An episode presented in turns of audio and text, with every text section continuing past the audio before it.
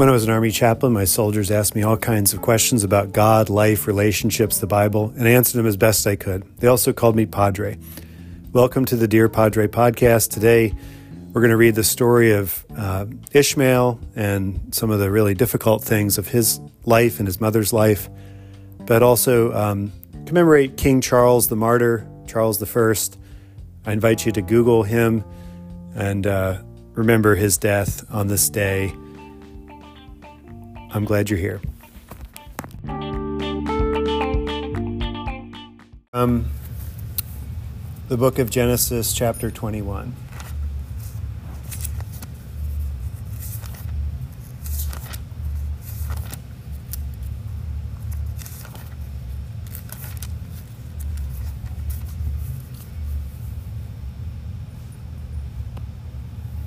The Lord was attentive to Sarah just as he had said and the Lord carried out just what he had promised her. She became pregnant and gave birth to a son for Abraham when he was old, at the very time God had told him. Abraham named his son, the one Sarah bore him, Isaac.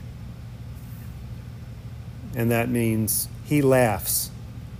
Abraham circumcised his son Isaac when he was eight days old, just as God had commanded him.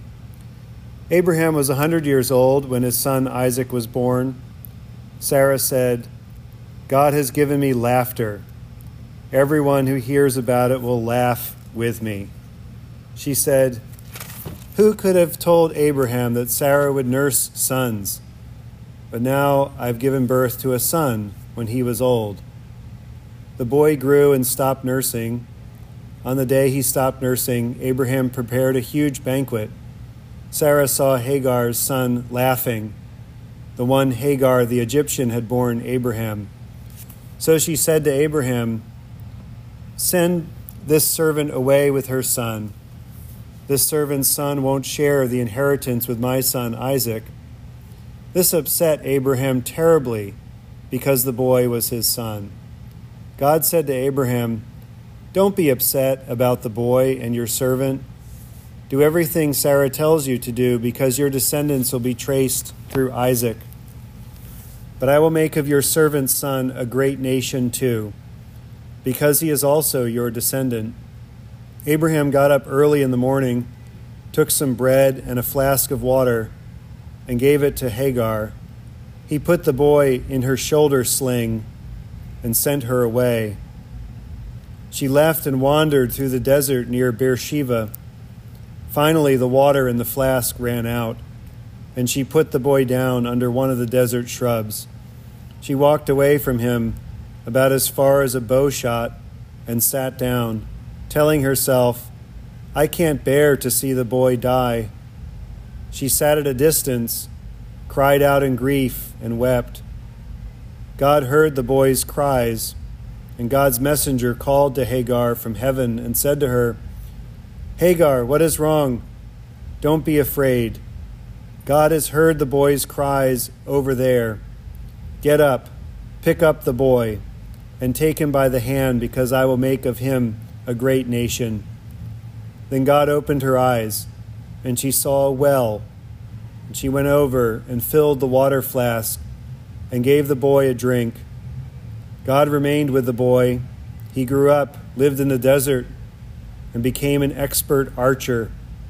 He lived in the Paran desert, and his mother found him an Egyptian wife. The word of the Lord. Thanks be to God. There's a lot of laughter in this story. Laughter at the absurdity of a pregnancy at 100. Laughter at Sarah, who is of advanced maternal age at the time of giving birth. I think she's a little bit younger than Abraham, but still over 80 or 90. I forget what it said earlier.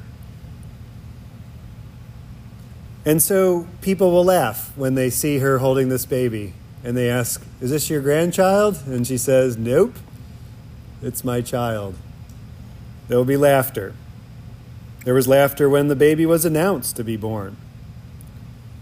And then there's this laughter that results in a horrific event.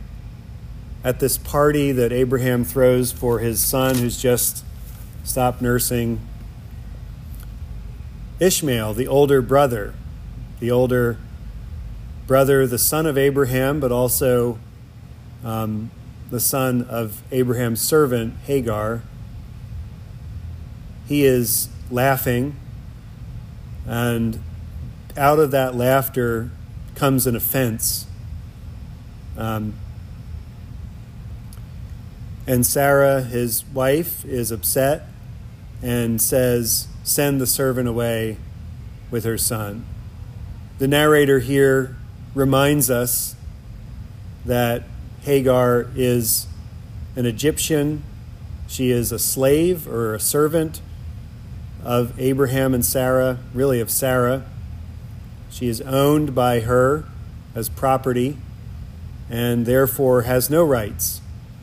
And yet she has borne Abraham a son, so there is that connection, that right, if you will. The narrator reminds us of that, as if he is telling us that this is a complex situation that is so tense that something bad is going to happen. Abraham is upset at this, it says. He's angry um, that he is being forced to send away Hagar and Ishmael. His, for him, it's his firstborn son. And so this sending away happens. But God does promise both Abraham, Hagar, and Ishmael that God's going to bless Ishmael, that he will not go into the desert and disappear, he won't go into the desert and die, but he will be the father of a great nation, just as Abraham is. Um, but it's pretty hard to believe that when Hagar sets out with her child and with this one water skin and some bread the water runs out, just as it always does. The things that we carry in life that we think will get us through um, are never enough. Never enough. Um, and the water runs out in this time of great hardship. And there she walks about as far as a bow shot after she puts her son under a shrub or there in the desert, lays him down in the desert under a little shrub, a little bit of shade, and she goes a bow shot away. A bow shot is a pretty long distance 100 yards, 200 yards, pretty far. Far enough away so that she can cry and he can't hear her. Far enough away so she won't watch him die. It is a bleak scene.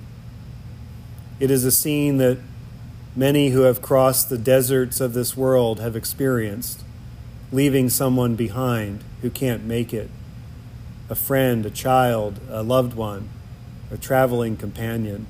Certainly on our southern border today, we remember all those who cross at great peril to their lives over the decades and years in the, the devil's highway, as it's called um, trying to search for a better life and dying there in the, the hot sun.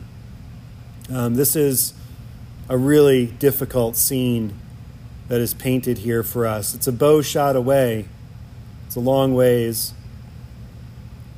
But God heard the boy's cries. And God does hear our cries when no one else does when the desert doesn't hear, when Abraham doesn't hear, when Sarah doesn't hear, when none of the other people in the story can listen, God hears. And God sends an angel right away. Don't be afraid. God has heard you.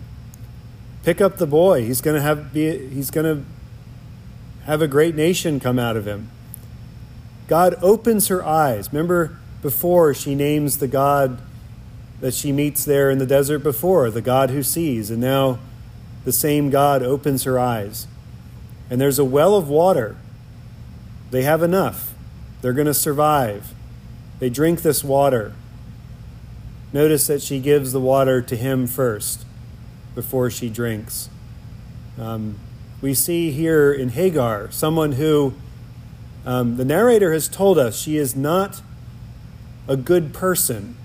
This is the stuff that they say earlier about her. She, she's not good. She's an Egyptian. She's not part of the covenant. She's, you know, the narrator even tells us that, you know, she's not someone that you would expect God's love to flow through. And yet she is the one in the story who shows the love of God more than anybody else. This is always the way it is. God is always working at the margins, on the fringes of what we think is good and right and approved. God is always at work. And the people that are doing what God's work are often not recognized to be those who can, but they always are the ones showing love. And there, uh, this boy who was placed a bow shot away so that his mother wouldn't watch him die, becomes a great archer. The irony in the story there is there. The one who, uh, while nearly dying, had this bow shot distance, now becomes a great archer. And there he builds his own family in the Paran desert. His mother finds him an Egyptian wife. That's the last line of his story. After that, we don't meet Ishmael again. He goes with God in his own direction with his own story. And so it is with us. Um, when the water runs out, God gives us the water we need. So cry out to God today for what you need from God. There is a well nearby. You can't see it yet, but it's just around the corner. Amen. World at all, but people from his world are going, establishing colonies here in New England and Virginia, and uh, it is a tumultuous time in the in the life of the nation. Tumultuous for a number of reasons, but one of them is that uh, the country's trying to work out what kind of religion will be the official religion of England. The Reformation is long over. There's the Church of England. It is a separate uh, Protestant church existing in the realms of England uh, and Wales uh, that um, has bishops and priests and deacons, a threefold order of ministry, just like the Roman Catholics uh, have done. Um, up in Scotland, though, where James or Charles is born, uh, they have a Presbyterian church that is the official uh, state church of Scotland. Um, the kingdoms are united in the United Kingdoms, but they are governed separately uh, with separate churches. And there are many people in England at this time who feel like bishops are really, really bad. And they have some good reasons for that. Um, bishops own a huge amount of land, usually. They are um, they are wealthy. Uh, many of them, uh, many of them are really good bishops, and some of them aren't.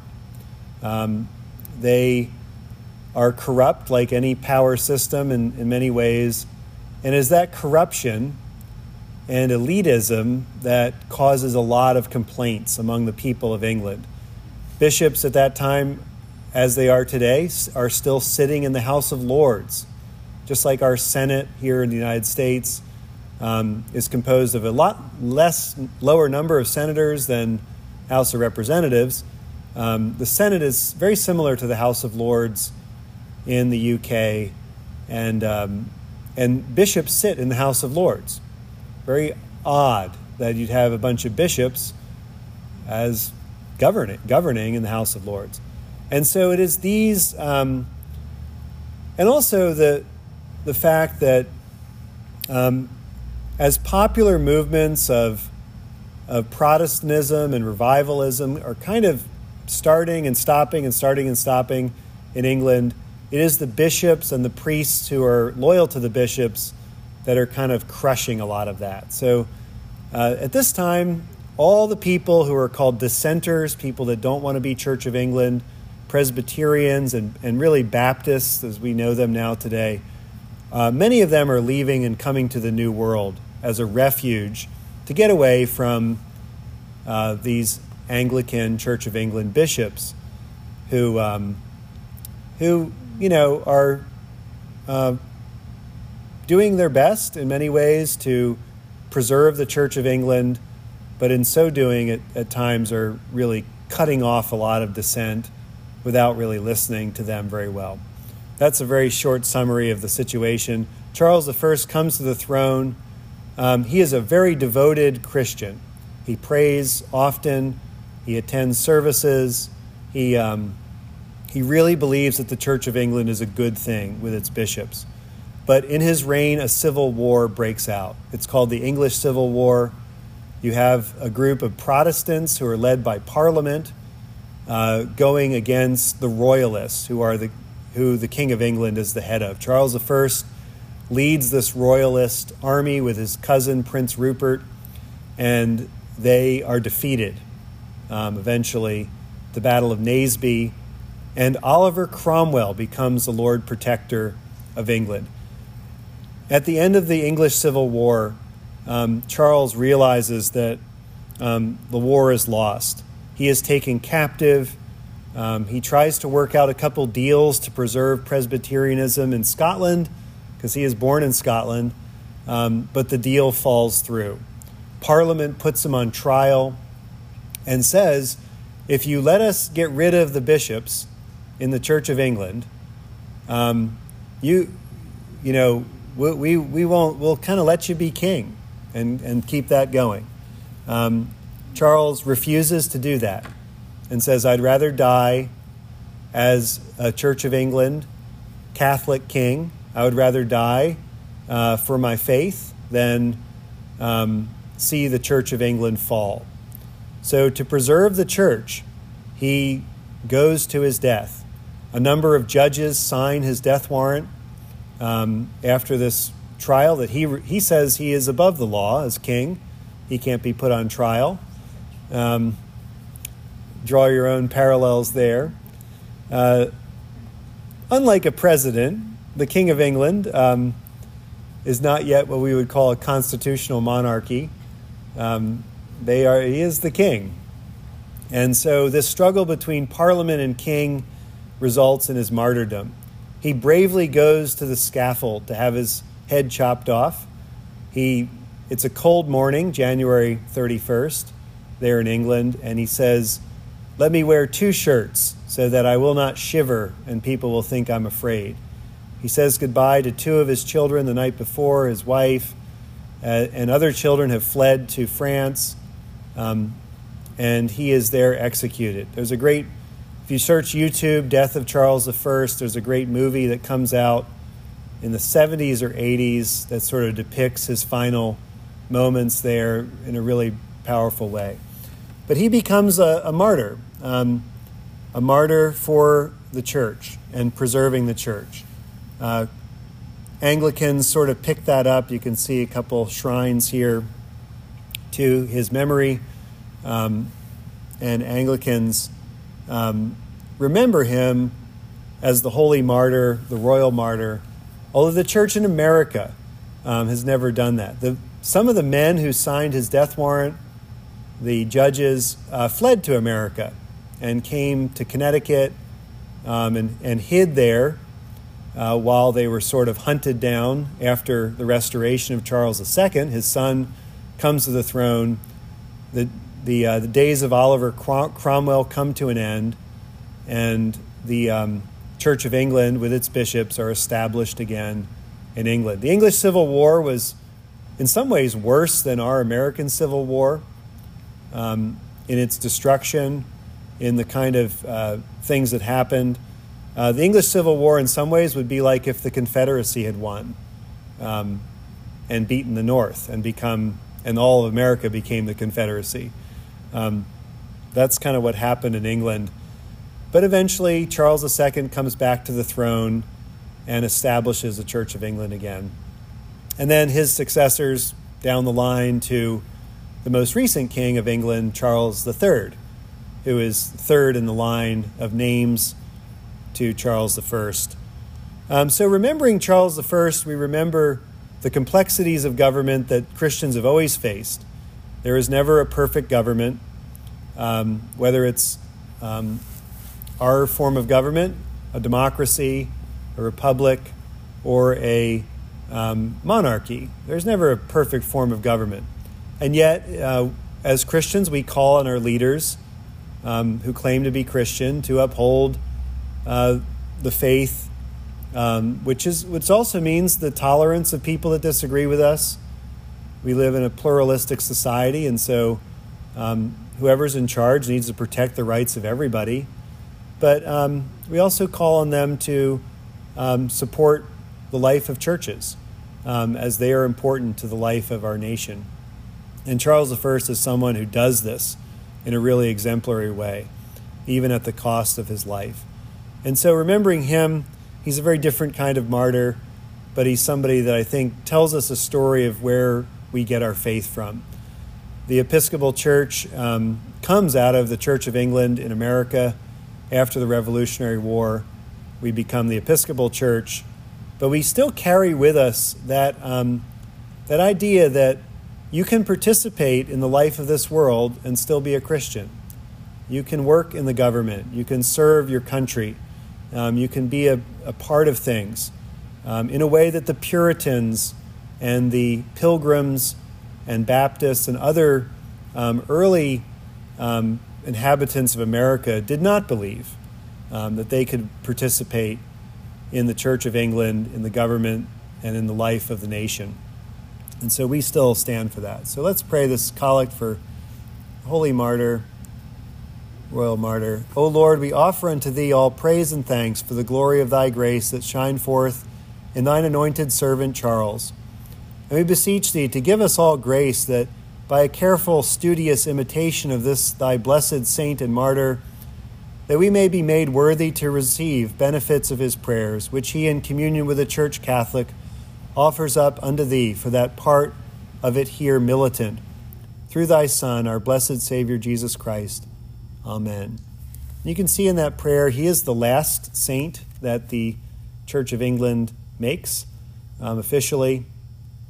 And um, he is an example to us here on earth. So remember him today.